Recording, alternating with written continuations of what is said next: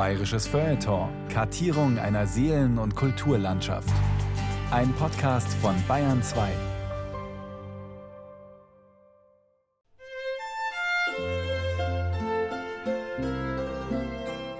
Winter 1937. Wie jedes Jahr verbringt Adolf Hitler seinen Urlaub auf dem Berghof bei Berchtesgaden. Bald ist Weihnachten. Am 22. Dezember notiert Propagandaminister Josef Goebbels stolz in sein Tagebuch, welch wunderbares Präsent er für seinen Chef hat. Ich schenke dem Führer zwölf Mickey-Maus-Filme zu Weihnachten. Er freut sich sehr darüber ist ganz glücklich über diesen Schatz, der ihm hoffentlich viel Freude und Erholung spenden wird.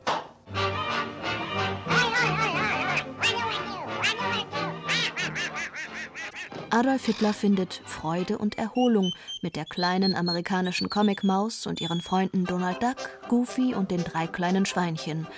Wer hätte das gedacht? Der Vorprediger von Zucht und Ordnung scheint angetan vom Tempo der Disney-Filme, ihren die Schwerkraft überwindenden Gags und der Zügellosigkeit der tierischen Helden. Nicht nur der Tagebucheintrag seines Propaganda- und Filmministers dokumentiert, dass der Führer ein großer Fan von Zeichentrick aus dem Hause Walt Disney ist.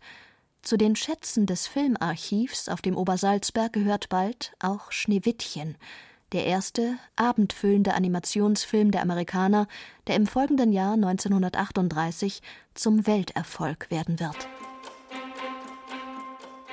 Wenig später, im Siegesrausch nach den Blitzkriegen gegen Polen 1939 und Frankreich 1940, fasst Josef Goebbels einen kühnen Plan. Den Endsieg vermeintlich schon in greifbarer Nähe will er das Deutsche Reich auch in Sachen Trickfilm zur Großmacht machen – Deutschland soll antreten gegen Disney. Mit eigenen Geschichten, eigenen Figuren und Inhalten bestimmt für ein europäisches Kinopublikum. Schauplatz dieses Vorhabens ist zunächst die Reichshauptstadt Berlin. Ab 1943 dann auch ein Ort nahe München. Ein Ort mit einer reichen künstlerischen Tradition und einer grauenvollen Einrichtung in der Nachbarschaft. Disney aus Dachau. Wie die Nazis zur Großmacht des Trickfilms werden wollten. Eine Sendung von Friedemann Bayer. Unsere Geschichte beginnt vier Jahre vor Ausbruch des Zweiten Weltkriegs. Damals, im Sommer 1935, unternimmt Walt Disney mit seinem Bruder Roy eine Europareise, die ihn auch nach Nazi-Deutschland führt. Von Baden-Baden fahren die beiden Brüder im Auto durch den Schwarzwald via Freiburg, Ulm und Augsburg nach München, wo die kleine Reisegruppe am Sonntag, den 7. Juli, eintrifft und im Hotel Grand Continental absteigt. Gleich am nächsten Tag treffen sich die Disney-Brüder mit Vertretern der Bayerischen Filmgesellschaft, die die Cartoons der Disneys in die deutschen Kinos bringt, wo sie mit großem Erfolg laufen. Die Filme sind unter zehn Minuten lang, versammeln unterschiedliche Protagonisten wie die drei kleinen Schweinchen, den großen bösen Wolf oder eben Mickey Maus und Co. Gesprochen wird nur wenig und wenn, dann Englisch. Musik und Geräusche dominieren. Die ersten Disney-Filme kamen in den späten 1920er Jahren nach Deutschland als Beiprogrammfilme.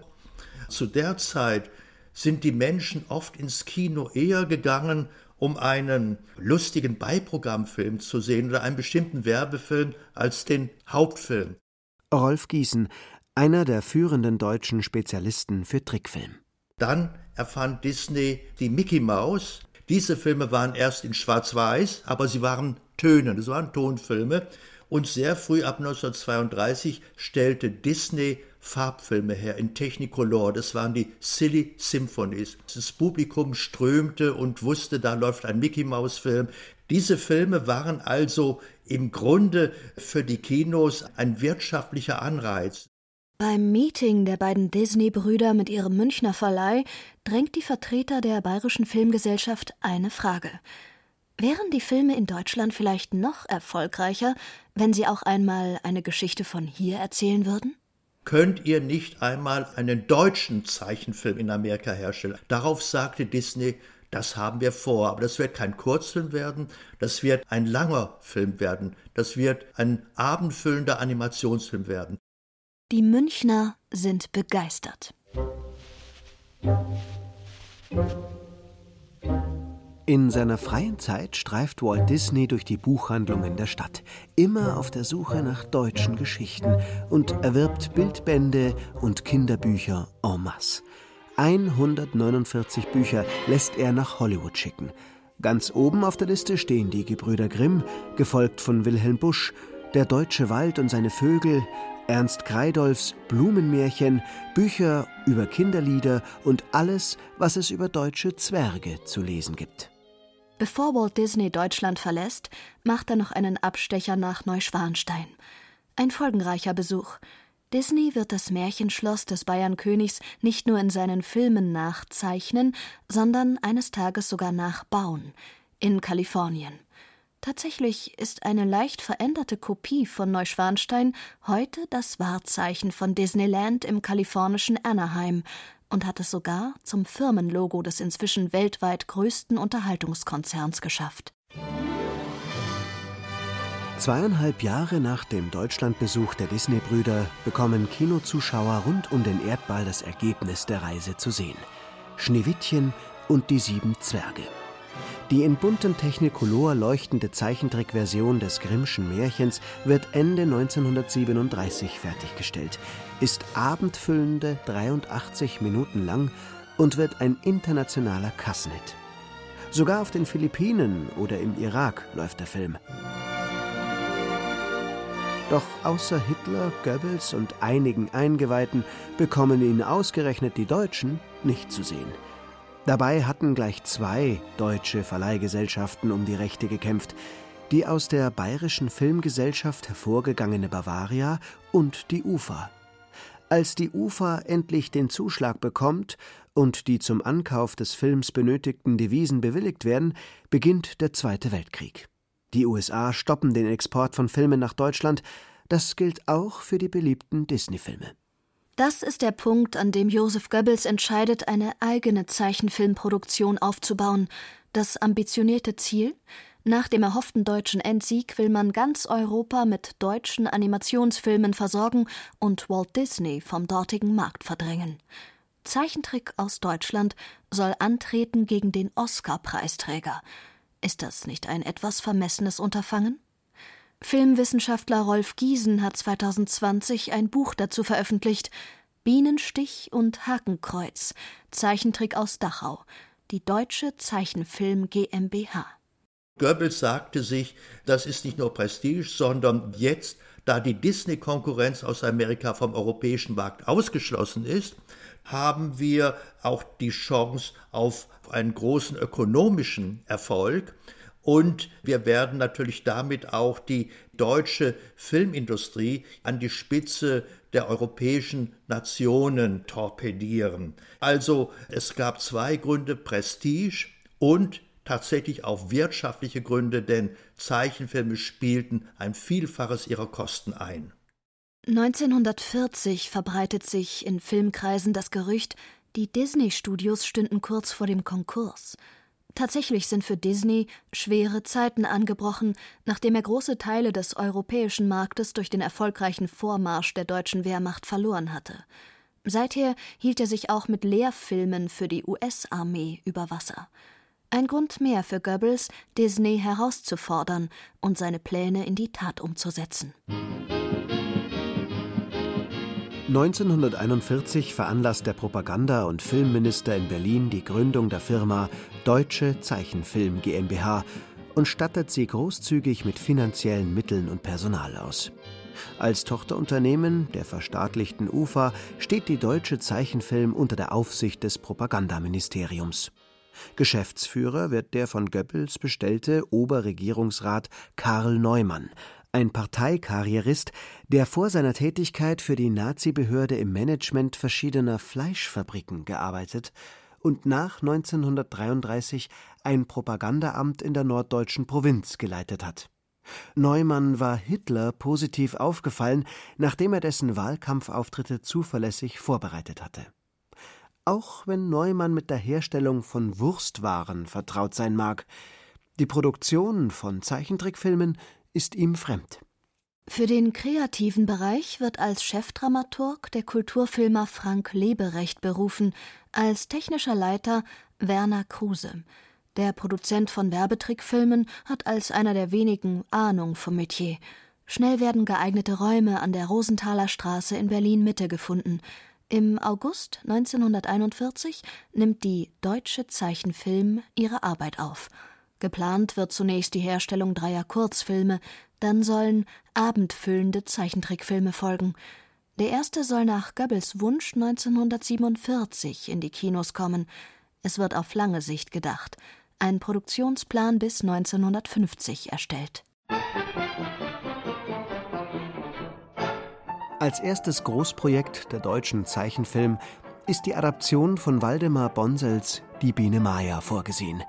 Der Roman für Kinder über einen edlen Bienenstamm, der mit der kleinen Maya gegen ein aggressives Hornissenvolk kämpft, erschien erstmals 1912 und wurde während des Ersten Weltkriegs zum Bestseller und in 40 Sprachen übersetzt. Bonsels Bücher erreichen auch in den 1930er Jahren im In- und Ausland Rekordauflagen. Gute Voraussetzungen, um mit einer Verfilmung an den Erfolg der Vorlage anzuknüpfen. Doch die Verhandlungen mit Bonsels, der in Ambach am Starnberger See lebt, scheitern. Neue Stoffideen müssen her. Dafür wird eigens ein 20-köpfiges Kreativteam gebildet, darunter Autoren wie der spätere Film- und Theaterkritiker Friedrich Luft oder der Karikaturist Erich Oser aus Plauen, bekannt als E. O. Plauen für seine populäre Zeichenserie Vater und Sohn. Vorgeschlagen wird unter anderem die Verfilmung einer Froschsinfonie über die heiteren und lebenslustigen Tiere, deren abendliche Musikveranstaltungen Ausdruck reinster Fröhlichkeit sind. So steht es in Exposés der deutschen Zeichenfilm, die bis heute erhalten geblieben sind. Zur Diskussion steht damals ebenfalls die Geschichte eines Hundes, der gerne ein Seehund sein will, sowie das Porträt eines Hühnermodesalons namens Kiki. Die Wahl fällt schließlich auf das Abenteuer eines Kanarienvogels in Freiheit. Arbeitstitel Arme Hansi. Und so wird damals der Inhalt des Projektes beschrieben. Vom Lockruf einer Meise verzaubert, befreit sich Kanarienvogel Hansi aus der Enge seines Käfigs und möchte es den anderen nicht domestizierten Vögeln gleichtun. Doch die angebetete Meisin will bald nichts mehr von ihm wissen. Die Kraft seiner Flügel erlahmt, der Regen setzt ihm zu, ebenso eine Horde frecher Spatzen. Zuletzt fällt er fast einem hungrigen Kater zum Opfer. Nach vielen Enttäuschungen und lebensbedrohlichen Situationen kehrt der arme Hansi reumütig in seinen Vogelbauer zurück. Dort erwartet ihn zum Happy End eine reizende Hansine. Die Botschaft von Armer Hansi ist so eindeutig wie bezeichnend für die nationalsozialistische Volksgemeinschaft. Freiheit erlebt der kleine Vogel als Bedrohung. Da kehrt er doch lieber hinter die sicheren Gitter seines Käfiggefängnisses zurück, in dem ein williges Vogelweibchen lockt.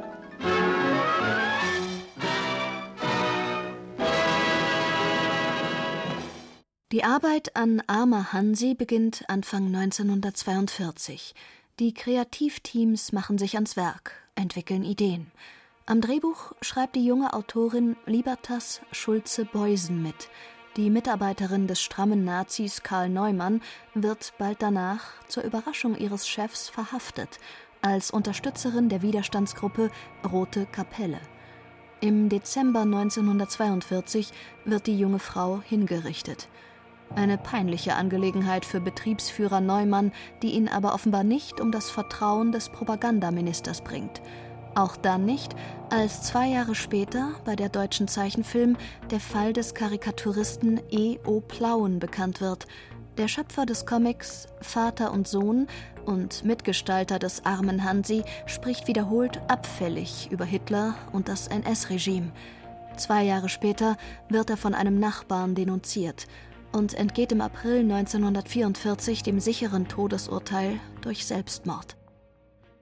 Die Mitarbeit bei der deutschen Zeichenfilm kann aber auch Leben retten.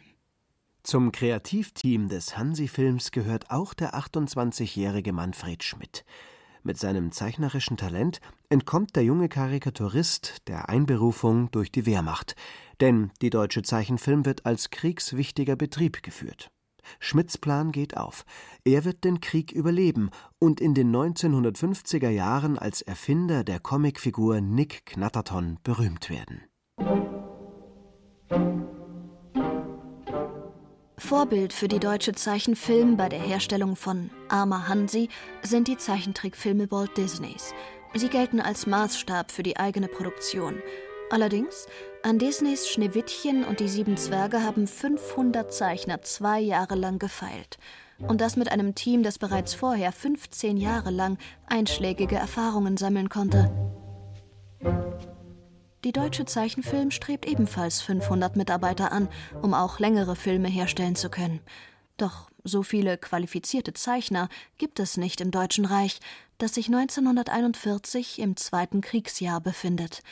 Rasch wird eine Lehrwerkstatt eingerichtet, in der künftige Comiczeichnerinnen und Zeichner ausgebildet werden sollen. Die Ausbildung der Nachwuchskräfte erfolgt nach den Standards einer Kunstakademie. Gelehrt wird Aktzeichnen, Aquarellieren sowie Naturstudien von Tieren und Pflanzen.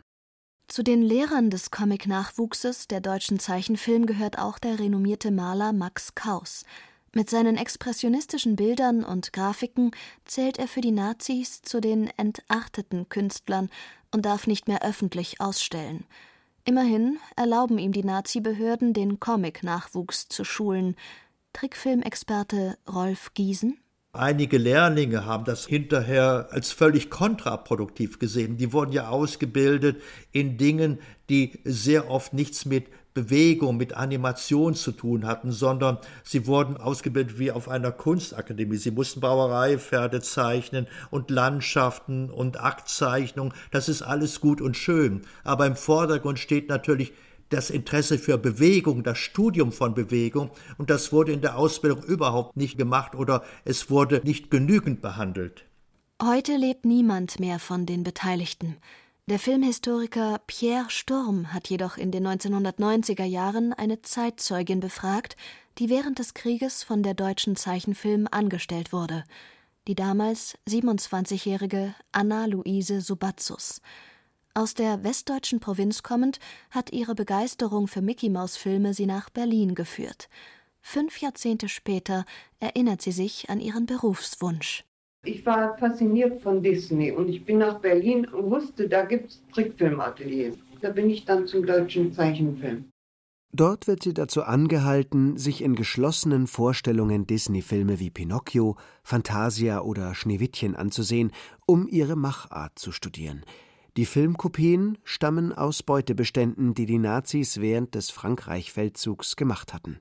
Und da sind sie eben auf die Tricks von Disney gekommen, haben sie ganz schnell rausgekriegt. Wir konnten ja nur lernen von ihm. Ich habe die gerne gesehen. Gerade Schneewittchen finde ich zauberhaft. Anna-Luise Subatzus ist keine Ausnahme als Frau im Team. Bei der deutschen Zeichenfilm werden überwiegend weibliche Arbeitskräfte eingesetzt. Die Mehrheit der Männer ist an der Front. Wer damals in Zeichnen in Deutschland eine Note 1 hat oder von der Modeschule kam, da wurde sofort bei der Berufsberatung gesagt, klopft doch mal bei der Deutschen Zeichenfilm GmbH an, die suchen junge Talente, da verdient ihr viel Geld. Die Angestellten der Deutschen Zeichenfilm lernen vom Vorbild Walt Disneys. Sie zeichnen zum Beispiel die Hände der Figuren wie Disney mit nur vier Fingern. Die Zeichnerinnen und Zeichner kopieren aber auch ganze Szenen aus Disney-Filmen Bild für Bild. Rolf Giesen zum Beispiel, wenn der arme Hansi in einen Gruselwald hineingerät. Das ist natürlich jener Szenenkomplex aus Schneewittchen, in dem die Prinzessin ihrerseits durch einen Geisterwald läuft. Oder dann eine Szene, in der Hansi den Tränen nahe ist. Und das war übernommen von einem der Zwerge aus Schneewittchen, der auch Tränen vergießt. Da wurden also junge Damen an den Zeichentisch gesetzt und es wurde das Disney-Material projiziert und die mussten dann szenenweise, bildweise abkopieren, durchpausen, abpausen. Das war also die Technik und dann wurde das dann auf andere Figuren übertragen. Auch die Töne waren ja oft auch an Disney angelehnt, die ganze Machart. Nur was man nicht bedachte war, die Amerikaner waren in den 1940er Jahren ja schon viel weiter. Die Deutschen kopierten also die Disney-Situation aus den 1930er Jahren und übertrugen sie in die 1940er Jahre. Die Amerikaner waren da schon weit voraus. Nicht nur im Gestalterischen, sondern auch was den Herstellungsprozess angeht. Animationsfilm zu machen ist eine hochkomplexe Aufgabe im vordigitalen Zeitalter. Ein Beruf wie geschaffen für zeichnerisch begabte junge Männer und Frauen. Ein Beitrag der katholischen Tageszeitung Germania aus den 1930er Jahren charakterisiert das Berufsbild der Trickfilmzeichnerin näher.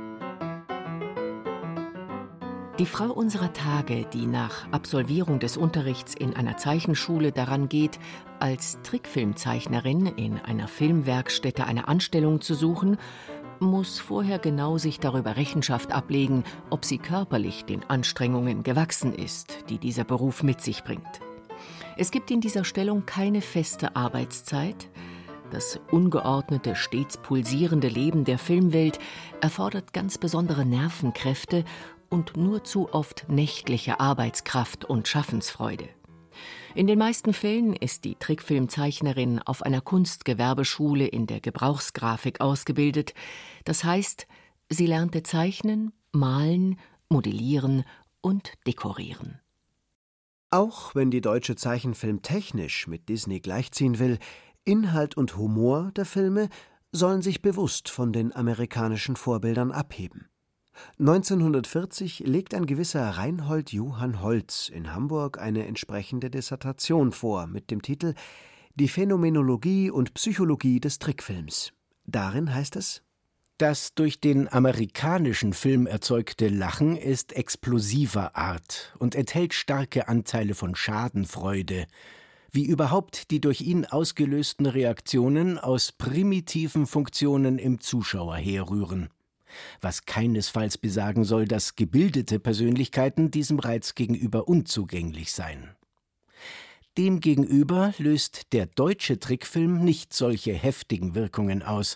Das Lachen ist vielmehr leiser, innerlicher und meistens auch wärmer, was sich schon aus der Ideologie unserer Filme erhält. Hier ist der Ausdruck Humor viel berechtigter als beim amerikanischen Film. Stolze zweieinhalb Jahre dauert es, bis das erste Produkt dieses deutschen Trickfilms endlich fertig ist. Armer Hansi ist 18 Minuten lang und wird erstmals im November 43 gezeigt, bei der Reichswoche für den deutschen Kulturfilm im Münchner Lehnbachhaus.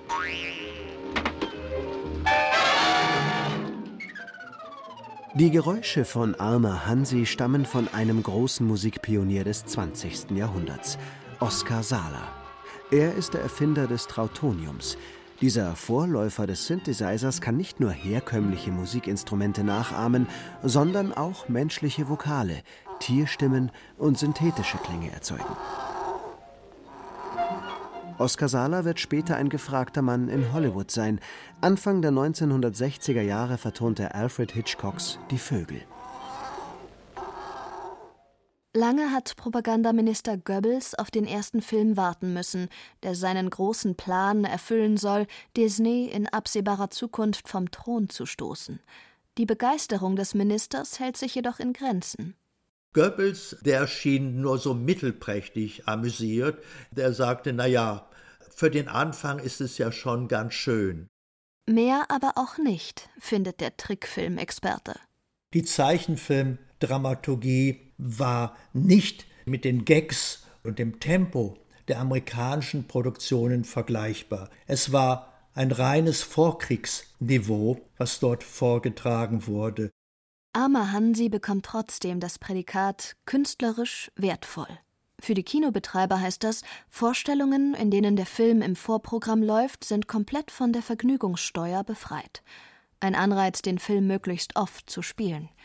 Wer sich heute für den armen Hansi interessiert, kann einen Ausschnitt davon im Netz sehen. Die deutsche Zeichenfilm beginnt ihr nächstes Projekt. ohne ihren bisherigen technischen Leiter Werner Kruse, der wegen politischer Unzuverlässigkeit entlassen wird. Kruse hatte seinem Chef Karl Neumann verschwiegen, dass er Mitte der 30er Jahre wegen regimekritischer Aktivitäten inhaftiert war. Außerdem ist seine Frau Jüdin. Es drängte sich ein anderer in den Vordergrund, der Gebrauchsgrafiker Gerhard Fieber. Der wurde nach dem Krieg als ein wahrer Opportunist beschrieben, der allen nationalsozialistischen Unsinn nachbetete, obwohl er kein Parteimitglied war, und er fertigte antisemitische Zeichnungen an.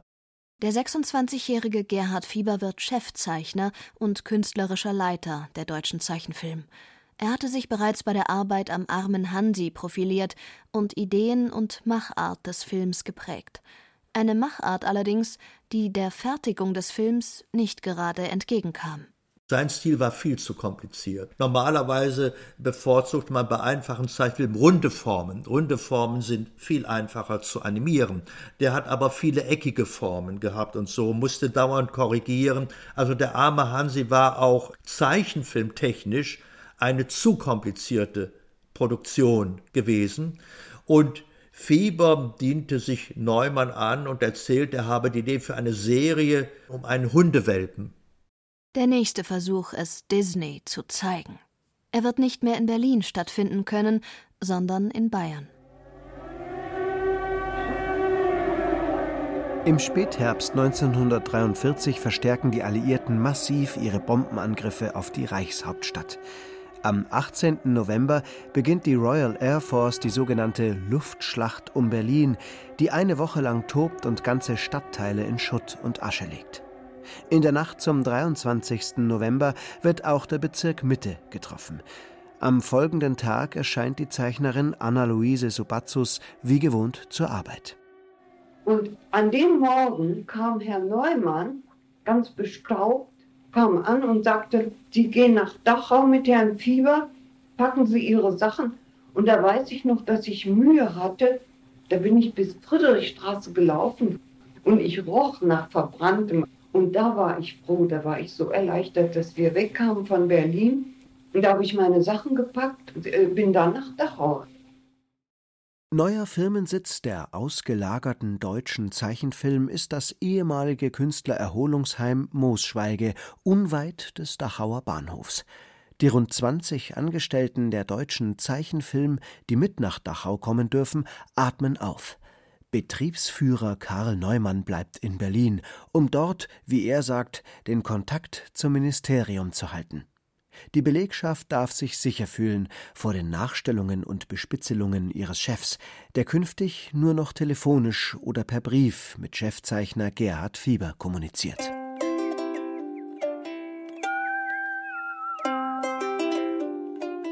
Die Dachauer Moosschweige ist ein ehemaliger Gutshof erbaut zu Beginn des 19. Jahrhunderts. 1913 kommt das Anwesen in den Besitz von Elli Hirschfeld und Karl Olof Petersen. Sie, die kunstbegeisterte Tochter eines Berliner Kaufmanns, er, ein aus Schweden zugereister Maler, Zeichner und Grafiker, der für die in München erscheinende Satirezeitschrift Simplicissimus arbeitet. Dem Ehepaar hat es Dachau angetan. Dort lebende Landschaftsmaler wie Adolf Hölzel, Ludwig Dill oder Arthur Langhammer machen den Ort zu einer der bekanntesten Künstlerkolonien Europas. Ein Ort, der besonders junge Frauen gehobener Schichten anlockt, die die in Dachau angesiedelten privaten Malschulen besuchen. Elli Hirschfeld und Karl Olof Petersen führen ein offenes Haus. In den folgenden zwei Jahrzehnten wird die Dachauer Moosschweige zu einem beliebten Treffpunkt der Münchner und Dachauer Künstlerszene. Auch Schriftsteller wie Thomas Mann und Rainer Maria Rilke verkehren gern auf dem geräumigen Vierkanthof mit traumhaftem Garten. Dann kommt 1933 Hitler an die Macht. Karl Olof Petersen erkrankt und kehrt mit seiner jüdischen Frau Elli nach Schweden zurück, wo er 1939 stirbt. Ihren geliebten Besitz, die Moosschweige, hat das Paar zuvor einer Freundin anvertraut. Carola Freien von Kreilsheim-Rügland. Sie verpachtet das Haus an die Stadt München. Die dortigen Kulturbehörden machen die Moosschweige zu einem Erholungsheim für bedürftige Maler. Carola von Kreilsheim-Rügland, genannt Carli, wird eine Art Künstlermutter. Ende 1943 schließlich muss das Erholungsheim Platz machen für die Angestellten der deutschen Zeichenfilm.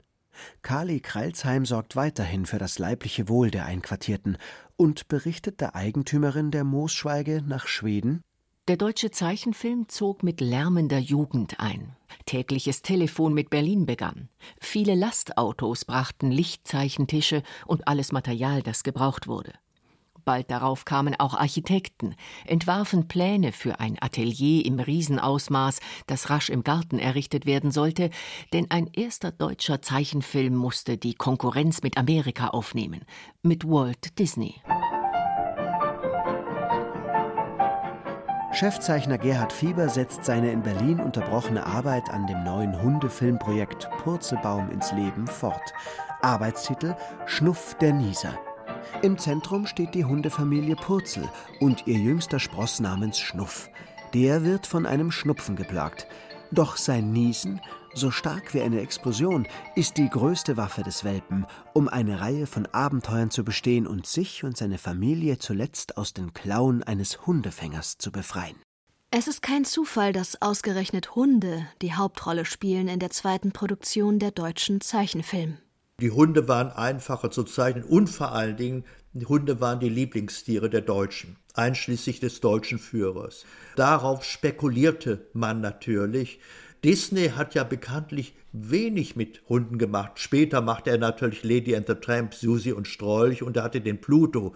Aber die wichtigsten Figuren waren eine, eine Maus, eine Ente und so weiter. Aber die Deutschen setzten auf Hundefiguren ganz klar wegen der Beliebtheit von Hunden in Deutschland. Die Hundewelpengeschichte war schon mit Blick auf eine Serie projektiert. Man hatte erkannt, dass Disney Serienfiguren schuf. Serienfiguren, die mit all ihren Eigenschaften und Bewegungsabläufen nur einmal gestaltet werden müssen. Damit können sie über viele Folgen hindurch auftreten, bei denen nur die Handlung wechselt. Der Herstellungsprozess ist weniger aufwendig, also kostensparender, und die Bindung der Zuschauer an die Figuren wird stärker.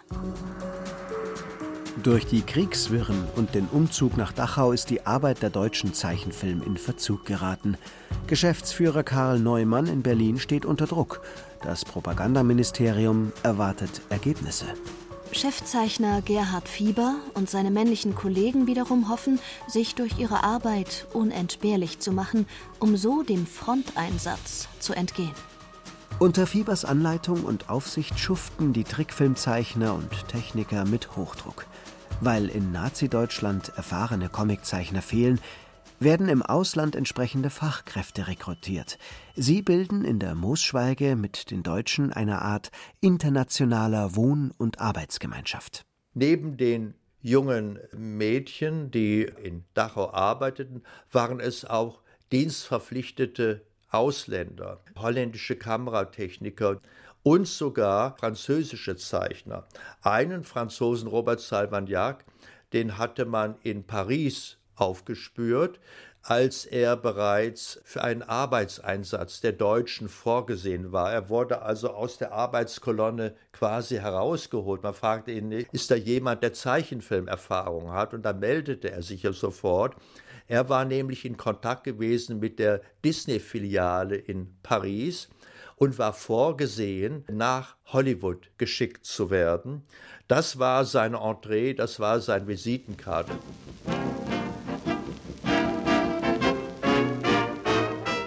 Neben Robert Salvagnac kommen noch weitere Landsleute aus Frankreich nach Dachau. Auch eine junge Pariserin ist dabei. Aus Holland holt man Fachkräfte, ebenso zwei Zeichner aus Weißrussland. Der Mindestlohn bei der deutschen Zeichenfilm liegt bei 200 Reichsmark. Das entspricht dem Monatslohn eines Facharbeiters. Zuschläge von 50 Mark gibt es, wenn Mitarbeiter bei den Konzeptbesprechungen die Idee für einen Gag beisteuern, der im Film umgesetzt wird. Monatsgehälter von 2000 Reichsmark für die Hauptzeichner, nach heutigem Wert etwa 20.000 Euro, sind keine Seltenheit. So fähig die Fachkräfte aus dem Ausland sein mögen, keiner von ihnen unterstützt die Politik des NS-Staates, in dem sie arbeiten und gutes Geld verdienen. Im Gegenteil, der Franzose Frédéric Fagnier sympathisiert mit der Resistance seiner Heimat und trägt dies offen zur Schau. Seine Kollegin Anna-Luise Subazus erinnert sich in einem Interview aus den 1990er Jahren. Der gehörte aber, glaube ich, der Untergrundbewegung an. Er trug immer die französischen Lilien. Ja, hat er. Er hatte das immer. Da hat sich kein Mensch drum gekümmert. Sie beschwert sich darüber bei ihrem Vorgesetzten Gerhard Fieber und über regimekritische Äußerungen von Frédéric Fagnier. Chefzeichner Fieber belässt es bei einer Ermahnung des französischen Kollegen. Oder soll er riskieren, einen seiner besten Zeichner zu verlieren, wenn er die Sache seinem Vorgesetzten Neumann nach Berlin meldet? Von ihrem Vorgesetzten zur Vorsicht angehalten werden die Arbeitskräfte der deutschen Zeichenfilm, was Gespräche mit den nicht-deutschen Kollegen angeht. Die Kollegen könnten schließlich Informationen in ihre Heimatländer weiterleiten. Die deutsche Zeichenfilm ein Spionagezentrum? Hinweise darauf erhält Anna-Luise Subatzus von ihrem holländischen Kollegen Jan Kohlen, der ihr heimlich etwas anvertraut, was sie kaum glauben kann. Der Kohlen hat mir ja selber eingestanden, er hat Mikrofilme für die Engländer nach Amsterdam geschafft und das ging dann weiter. Hat er mir selber gesagt, aber ich ganz schockiert. Was tatsächlich auf diesen Mikrofilmen abgelichtet war, wissen wir nicht. Die Disney-Studios werden kaum daran interessiert sein, wie es um die Fortschritte ihres deutschen Konkurrenten bei der Herstellung einer animierten Hundeserie bestellt ist. Eher wird es um militärische oder sonstige Geheimnisse gehen, die über die Dachauer Filiale der Deutschen Zeichenfilm über Holland nach Großbritannien geschleust werden, zu den Alliierten. Viele Pläne wurden gezeichnet und nicht ausgeführt. Die Zeit verging, die Zeit lief rasch. Die jungen Leute waren unzufrieden mit dem langweiligen Dachau. Es ereignete sich dort nichts. Ihnen fehlte die Berliner Luft. Sie fuhren nach München, so oft es möglich war, blieben auch über Nacht weg. Das Essen schmeckte ihnen nicht. Sie wollten wenigstens ins Restaurant gehen, um Abwechslung zu haben.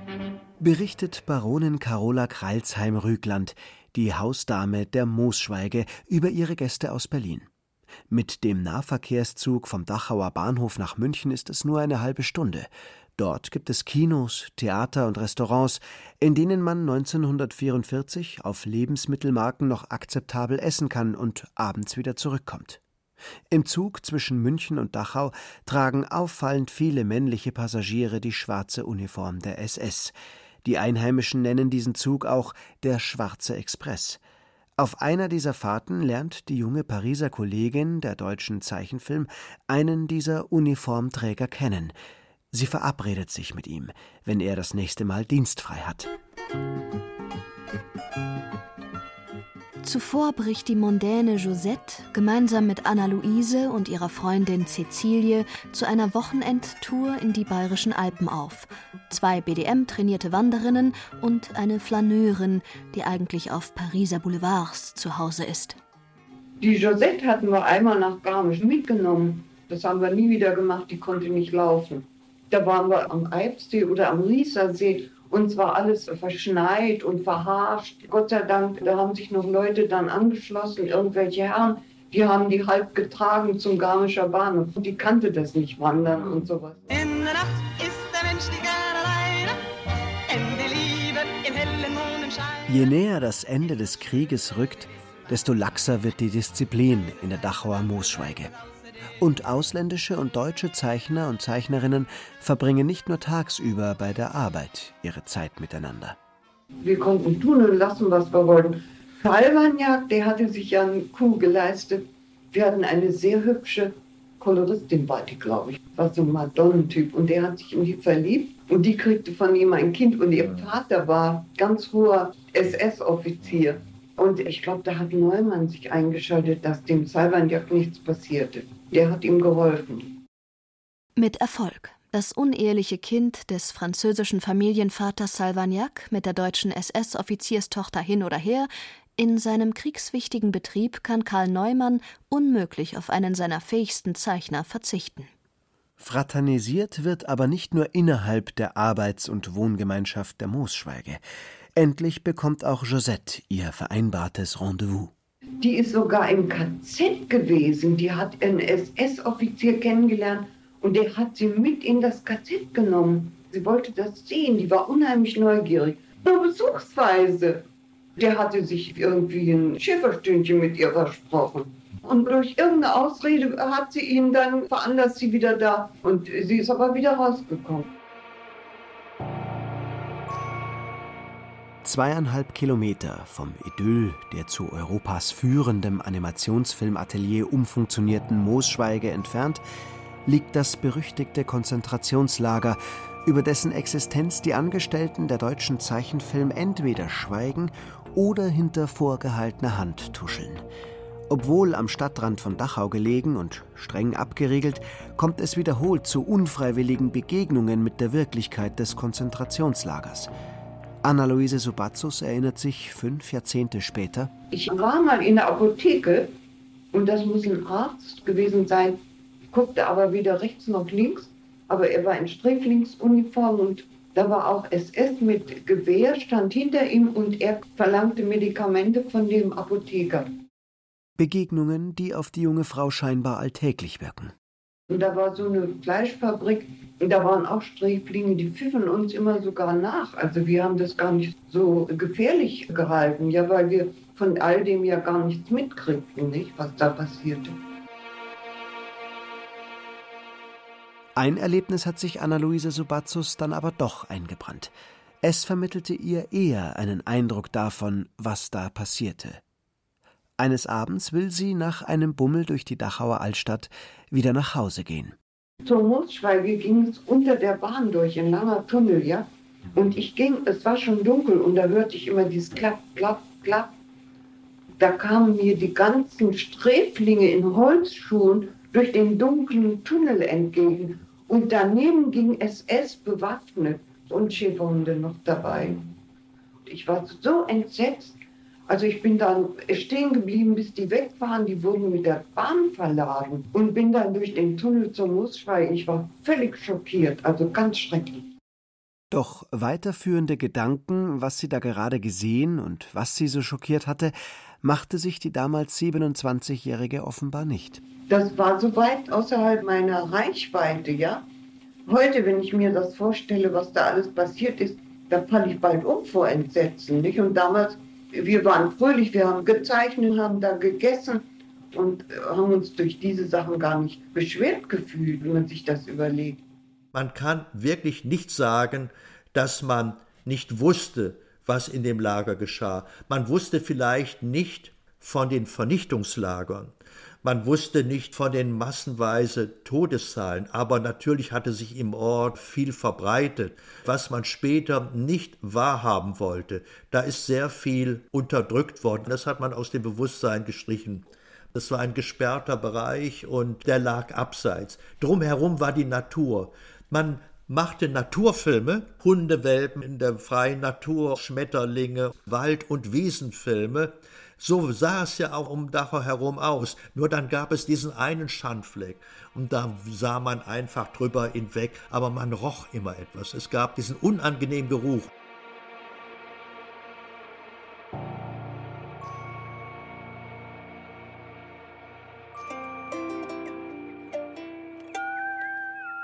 Unterdessen geht in der Moosschweige das entspannte Leben weiter.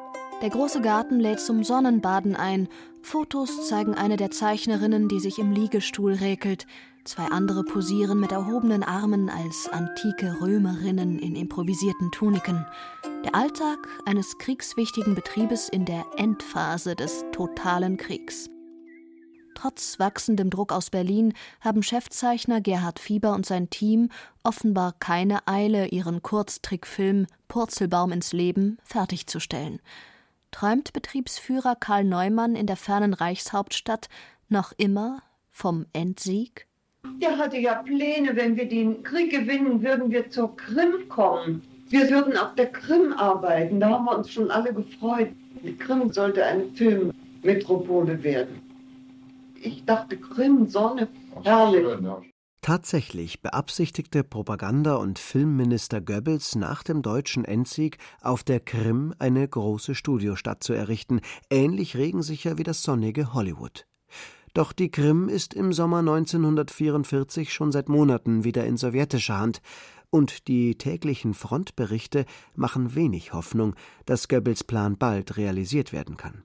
Genauso wenig wie die cineastische Eroberung Europas mit Animationsfilmen nach dem Vorbild Walt Disneys. Im September 1944 zieht der Reichsrechnungshof die Reißleine. Angesichts des drohenden Untergangs sind Zeichentrickfilme über entflohene Kanarien, Vögel und niesende Hundefamilien nicht mehr gefragt. Die deutsche Zeichenfilm wird aufgelöst. Aufgrund einer Denunziation wird der ehemalige Geschäftsführer der deutschen Zeichenfilm Karl Neumann am 14. Mai 1945 von sowjetischen Soldaten in Berlin verhaftet und in ein Lager im heutigen Brandenburg gebracht. Einen Monat später begeht der einst mächtige Chef der Deutschen Zeichenfilm GmbH in Gefangenschaft Selbstmord. Andere Quellen behaupten, er sei als Propagandist des NS-Staates von den Sowjets verurteilt und erschossen worden.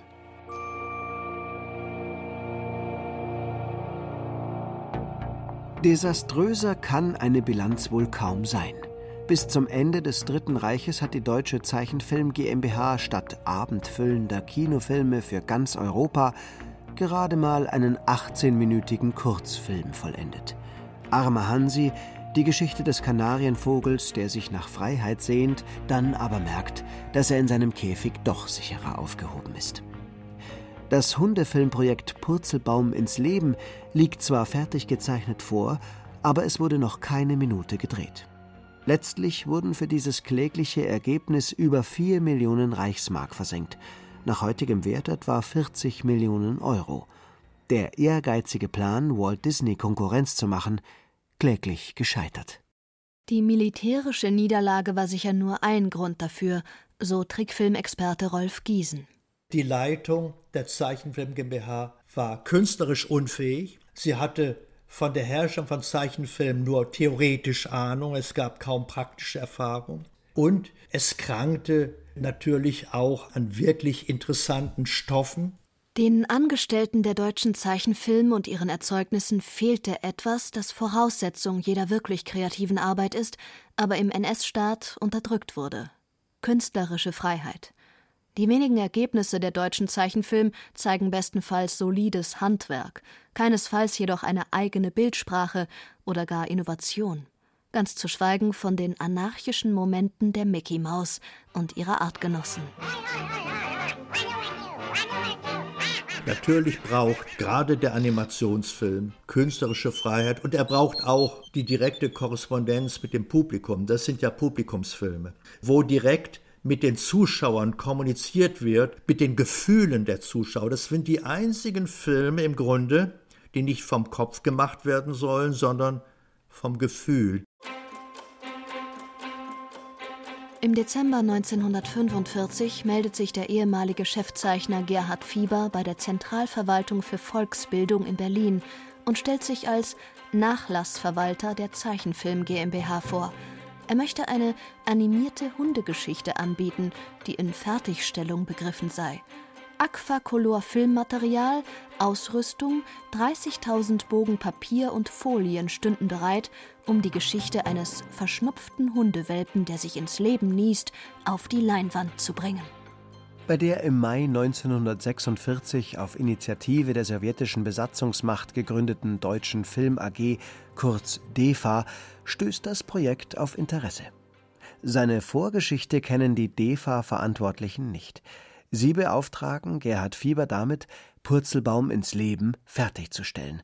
Und so erscheint der vom Nazi-Propagandaministerium initiierte Zeichentrickfilm im November 1946 als sogenannter Überläufer im Verleihprogramm der kommunistischen DEFA. Im Korbe hier im Vordergrund schläft friedlich froh Familie Hund. Die alte und fünf Junggewächse, summa summarum also sechse. Ein Fragment von Purzelbaum ins Leben findet sich heute im Internet. Fieber wird von der DEFA als Zeichner übernommen und soll Animationsfilme für den künftigen Arbeiter- und Bauernstaat herstellen. Doch die Arbeit für die DEFA ist wenig lukrativ. Außerdem findet Fieber bei der DEFA ähnliche politische Strukturen vor wie bei der deutschen Zeichenfilm. Gängelung, Bespitzelung, politische Indoktrination, nur unter anderem Vorzeichen. Er verlässt Berlin und gründet 1948 in Göttingen seine eigene Firma, die sich in den Wirtschaftswunderjahren der Bundesrepublik zu einem der größten deutschen Zeichentrickstudios entwickelt. Hier entsteht dann tatsächlich der erste abendfüllende deutsche Animationsfilm, der 1950 Premiere hat, aber dann drei Jahre auf einen Verleiher warten muss. Tobias Knopp Abenteuer eines Junggesellen, basierend auf der gleichnamigen, gereimten Bildergeschichte von Wilhelm Busch. Pech nur? Tobias Knopp ist in Schwarz-Weiß produziert und hat an den Kinokassen keine Chance gegen Walt Disneys farbenprächtigen Schneewittchen-Film, den nun endlich auch das deutsche Kinopublikum sehen darf. Den erfolgreichen Trickfilmproduzenten Fieber fragt niemand nach seiner jüngsten Vergangenheit als künstlerischer Leiter der deutschen Zeichenfilm, auch nicht nach seinen antisemitischen Karikaturen, die er Anfang der 1940er Jahre gezeichnet hatte. In den späten 1960er Jahren übernimmt er für das zweite deutsche Fernsehen die Herstellung der als Werbetrenner eingesetzten Mainzelmännchen, bis heute das markanteste Erkennungszeichen des ZDF. Letztlich ist bei dem Experiment deutscher Zeichenfilm ja nur herausgekommen der Sieg der Amerikaner. Nach dem Krieg zogen die Amerikaner in Frankfurt ein, da wurde die Disney-Filiale gegründet und von da ging der Siegeszug weiter. Auf einmal war der erfolgreichste Animationsfilm, der jemals in Deutschland lief, von Disney, das Dschungelbuch. Now I'm the king of the swingers, oh, the jungle VIP. Obwohl das in der Dachauer Moosschweige betriebene Projekt Mickey Mouse und Co. Konkurrenz zu machen kläglich scheiterte und heute kaum noch bekannt ist, eine weitere Verbindung zwischen Disney und Dachau gibt es zuletzt dennoch. Der erste US-Soldat, der das Konzentrationslager Dachau als Befreier betritt, ist Robert Sherman. Am 29. April 1945 führt Sherman, Mitglied der 7. US-Armee, eine Schwadron aus acht Infanteristen an, die in das Lager eindringen, ohne auf Widerstand zu stoßen. Mit unbeschreiblichem Jubel begrüßen die mehr als 32.000 überlebenden Häftlinge Robert Sherman und seine Kameraden. Nach dem Krieg werden Robert Sherman und sein Bruder Richard, die aus einer russisch-jüdischen Einwandererfamilie stammen, erfolgreiche Songschreiber, viel beschäftigt von Disney. Die Lieder zu Das Dschungelbuch stammen von den Shermans.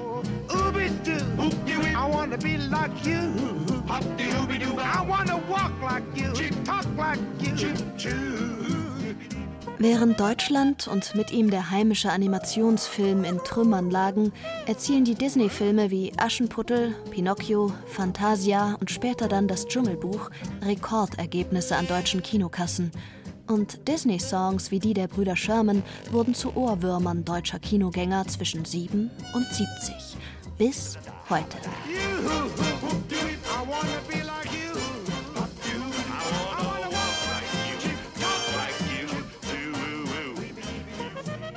Sie hörten Disney aus Dachau, wie die Nazis zur Großmacht des Trickfilms werden wollten. Ein bayerisches Feuilleton von Friedemann Bayer. Es sprachen Laura Mehr, Werner Hertel, Katja Schild und Thomas Koppelt. Technik Monika Xenger. Regie Friedemann Bayer. Redaktion Lydia von Freiberg. Eine Produktion des Bayerischen Rundfunks 2022.